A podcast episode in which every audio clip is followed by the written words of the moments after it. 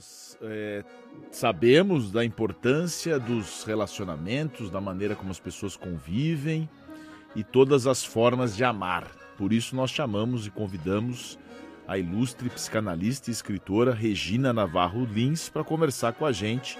Ela é autora de 13 livros, foi professora na PUC Rio, colunista de diversos jornais e apresentou programas de rádio.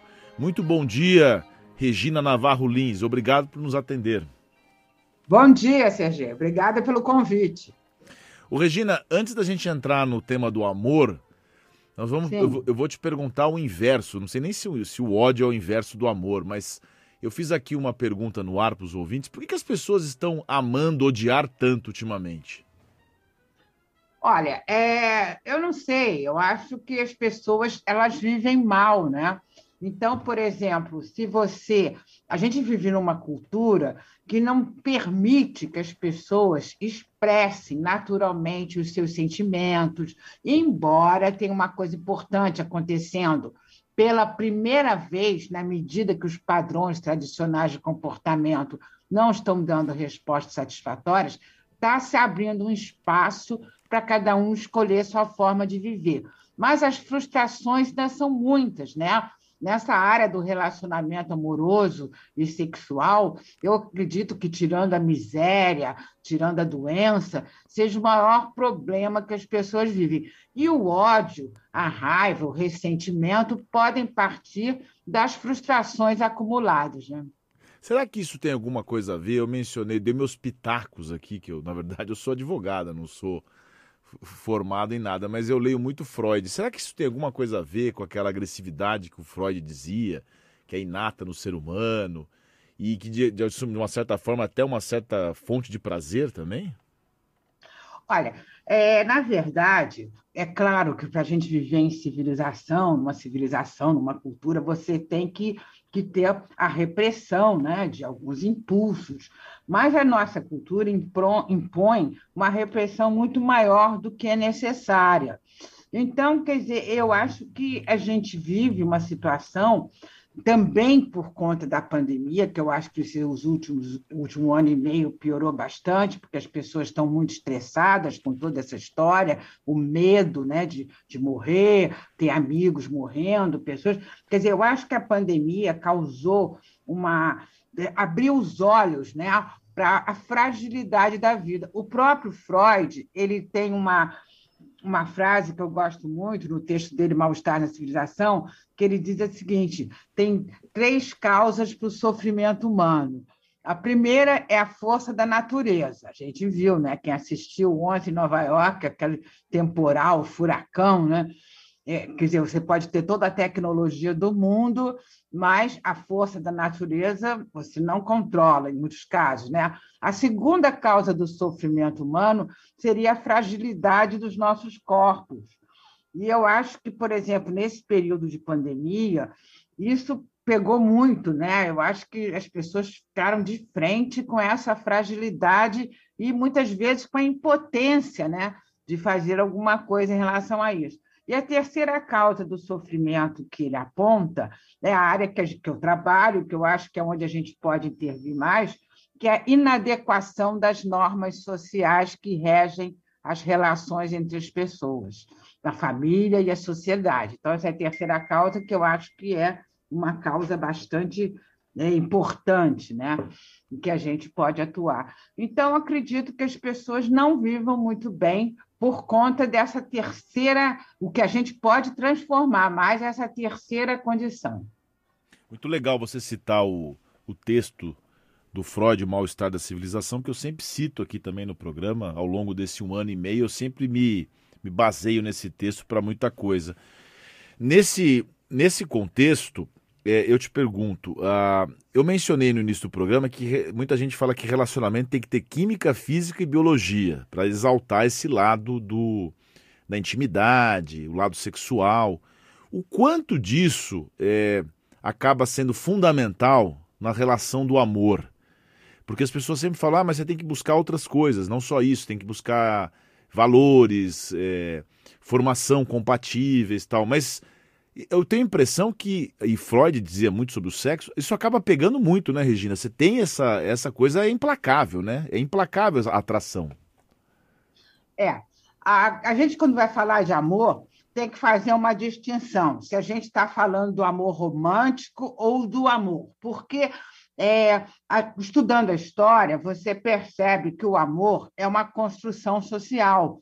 Em cada período se apresentou de uma forma. Então, por exemplo, se você for olhar a Grécia clássica, o amor era de um jeito, a Idade Média era de outro. No século XIX, o amor se tornou ridículo, ninguém queria ser escravo das emoções. Aí, no século XVIII, né? no século XIX, mudou tudo. Depois da Revolução Industrial, surgiu a família nuclear, mãe, pai, filhos, e isso inaugurou, de alguma forma, o amor no casamento, porque antes não podia entrar amor no casamento, né? os pais é que escolhiam por interesses econômicos e políticos. Então, a partir do, dia, do século XIX, o amor passou a ser uma possibilidade no casamento mas entrou para valer a partir de 1940, no século XX, muito incentivado pelos filmes de Hollywood, quando todas as pessoas passaram a querer casar por amor. Agora, o amor romântico, é importante a gente esclarecer isso, porque quando se fala em amor, é, todos nós, a grande maioria, imagina que amor é o amor romântico. E esse amor entra, desde que a gente nasceu, pelas novelas, pelas músicas, os filmes, literatura, publicidade. Isso vai entrando por todos os poros, a gente chega à idade adulta e muitos acham que, se não for amor romântico, não é amor. O amor romântico, é, é, eu critico muito, porque, primeiro, ele é calcado na idealização, você conhece uma pessoa, atribui características de personalidade que ela não possui, e na convivência você não consegue manter a idealização, por isso é que muita gente se desencanta depois de um tempo, porque você é obrigada a perceber aspectos no outro que você não gosta, não admira, né? E também o amor romântico, ele, ele é muito grave, né? Eu acho que ele causa muito sofrimento, porque ele tem ideais e expectativas mentirosas. O amor romântico, ele prega que as duas pessoas têm que se transformar numa só, isso é um absurdo, que uma vai ter todas as necessidades satisfeitas pelo outro, que qualquer coisa só tem graça se o amado estiver presente, e prega uma mentira que gera um sofrimento terrível. O amor romântico diz que quem ama não se interessa por mais ninguém, quem ama não tem, não, não transaria com mais ninguém. Bom, então, quer dizer, quando você pergunta se precisa da química, a gente tem, tem que entender, porque o amor romântico, as pessoas criam a química, criam os interesses. É evidente que para você viver bem, tem que ter afinidades, né? É, e você, porque o comportamento amoroso tem que ser aprendido. O amor é um sentimento, mas o comportamento amoroso, se você não aprender, por exemplo, a respeitar a individualidade do outro, fica complicado. A boa notícia, pelo menos para mim, que estudo muito o amor romântico, a boa notícia é que esse tipo de amor está dando sinais de sair de cena, porque os anseios contemporâneos são pela busca da individualidade. A grande viagem do ser humano hoje é para dentro de si mesmo. Todos querem saber se é seu potencial a desenvolver, suas possibilidades na vida. E o amor romântico, ele prega o oposto da individualidade, ele prega a não individualidade, quando diz que os dois têm que se transformar num só. Então, ele está dando sinais de sair de cena, e por isso ao sair de cena, está levando a sua característica básica, que é a exigência de exclusividade. Por conta disso, nós estamos assistindo o surgimento de novas formas de amar, né? É, relações livres, poliamor, amor a três, relações que não são calcadas na exigência de exclusividade. Então, eu acredito que a gente vai assistir muita coisa ainda sobre o amor, e essa ideia de encontrar a pessoa certa, só uma gêmea, quer dizer, com 7 bilhões e tanto, 8, sei lá, de habitantes no planeta, existiria uma única pessoa certa para você. Essa ideia tá, vai começar aos pouquinhos a, a perder a força, né? e as pessoas vão descobrir novas formas de se relacionar. E aí a gente vai poder perceber quais são as características fundamentais né, para novas formas de se viver uma relação amorosa. Às 9 horas e 12 minutos, nós estamos ao vivo conversando com a Regina Navarro Lins, que é psicanalista e escritora. Ah, duas perguntas, Regina, para a gente condensar aqui. Eu, eu invoco um outro grande personagem da literatura mundial, que é Fernando Pessoa, que no seu heterônimo Bernardo Soares, ele menciona que você, quando ama, você projeta em alguém um sentimento que é seu. Ou seja, você projeta na outra pessoa um ideal. Você falou da idealização, né, do amor uhum. idealizado. Para Fernando Pessoa, no, no seu heterônimo, então, ao fim e ao cabo, se o sentimento é seu, você ama a si mesmo. Então, portanto, é, é, você tem uma projeção. E a outra, eu quero saber o que, que você acha disso. E a outra pergunta uhum. é se nesse contexto de exigência de exclusividade, a fidelidade, então, ela precisa ser revista nos tempos atuais, do, do, da maneira como as pessoas cobram? Tá, eu vou começar por essa segunda questão. Hoje existe um grande questionamento no Ocidente entre monogamia versus não monogamia. E a questão é: será que a monogamia realmente é superior à não monogamia? Eu não tenho nada contra a monogamia, desde que ela seja espontânea. Mas a monogamia é um imperativo da nossa cultura. Então, muitas pessoas, nessa discussão de novas formas de amar e tal, dizem assim: ah, vale o que está combinado. Eu nunca vi ninguém combinar quando começa uma relação. Um casal começa a namorar hoje, eu nunca vi um sentar na frente do outro e dizer vamos combinar, vamos ser monogâmicos. Não, porque já está implícito, é um imperativo. Então, eu acho que as pessoas têm que refletir, sim, para que cada um possa escolher a sua forma de viver. É, não pode trocar, evidentemente, um modelo por outro. É, é obrigado a ser monogâmico, de agora em diante é proibido ser monogâmico. Claro que não. Quem quiser ficar casado 50 anos com uma pessoa e só fazer sexo com ela, fazer uma grande festa de boda de ouro, Está tudo certo, mas tem que se respeitar também quem quiser, a mulher que quiser ter três maridos, por exemplo. Então, quando as pessoas entenderem a vantagem e a importância de se respeitar a própria escolha e a escolha do outro, eu acho que o mundo fica muito melhor. Porque esse modelo de casamento que se vive na nossa cultura não funciona e não vai funcionar nunca, porque é um modelo calcado no controle, na possessividade, no ciúme e no desrespeito respeito à individualidade do outro. As pessoas reclamam. Quando eu escrevi meu primeiro livro, que já lancei há 25 anos, A Cama na Varanda, eu estava pesquisando né, para escrever o livro, eu vi uma pesquisa do IBGE que saiu assim na televisão, de repente, com pessoas casadas e 80% se declararam decepcionadas no casamento. Quer dizer, gente, é um número muito alto.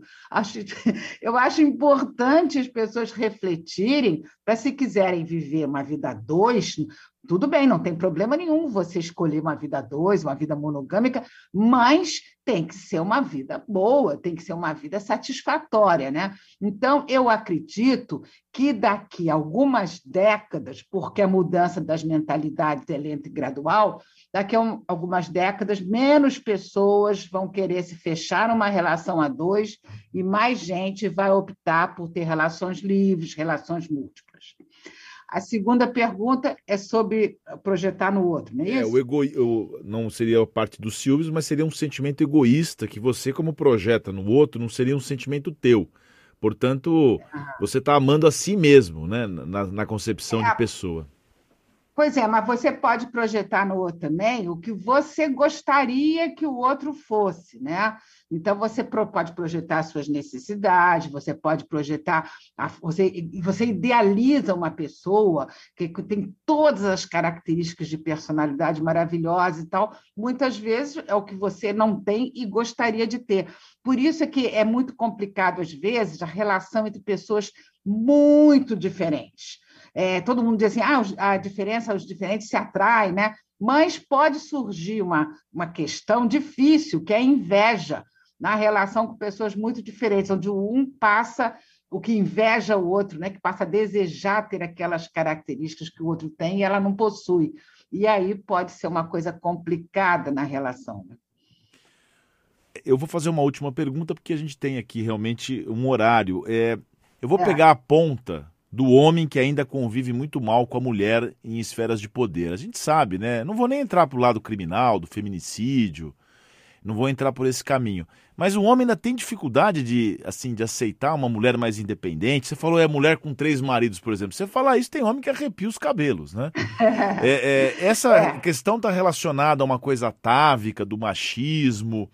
É, é o homem respeitar também a mulher, por exemplo, que quer se divertir, que quer ter outro tipo de relação? Como é que você vê o homem hoje, que também, convenhamos, está um pouco perdido, né? Porque mudou tudo muito rápido. Sim. Sim, se eu falar muito, você me corta. Olha só, é, a gente vive num sistema patriarcal há 5 mil anos. Hoje tem estudos arqueológicos que mostram que existiram milhares de anos antes desses últimos 5 mil anos, em que não havia dominação do homem, não havia um Deus masculino, não havia ideia de casal, todos achavam que o, só a mulher que era a criança era só a filha da mulher, ninguém sabia da participação do homem. Isso mudou e quando o homem foi domesticar os animais, e mais ou menos há 5 mil anos se estabeleceu o sistema patriarcal com o ideal masculino de força, sucesso, poder, coragem, ousadia, nunca falhar, o homem é superior à mulher e tal. Muitos homens hoje já estão desconstruindo essa masculinidade. Esses homens estão muito mais aptos a se relacionar com a mulher no nível de igualdade. Mas, cinco mil anos, você não desconstrói rapidamente. Então, a gente ainda encontra muitos homens que se sentem superiores, embora agora o machismo esteja perdendo prestígio, o machão está perdendo prestígio, e as pessoas estão percebendo que o machismo também prejudica os homens. Eu acredito que daqui para frente o machismo vai diminuir cada vez mais. Conversamos ao vivo com a Regina Navarro Lins, psicanalista e escritora. Muito obrigado, viu, Regina, pela sua participação aqui no Oito em Ponto. Foi muito boa e um excelente final de semana para você. Obrigada, Sergei. Para você também e para todos os ouvintes.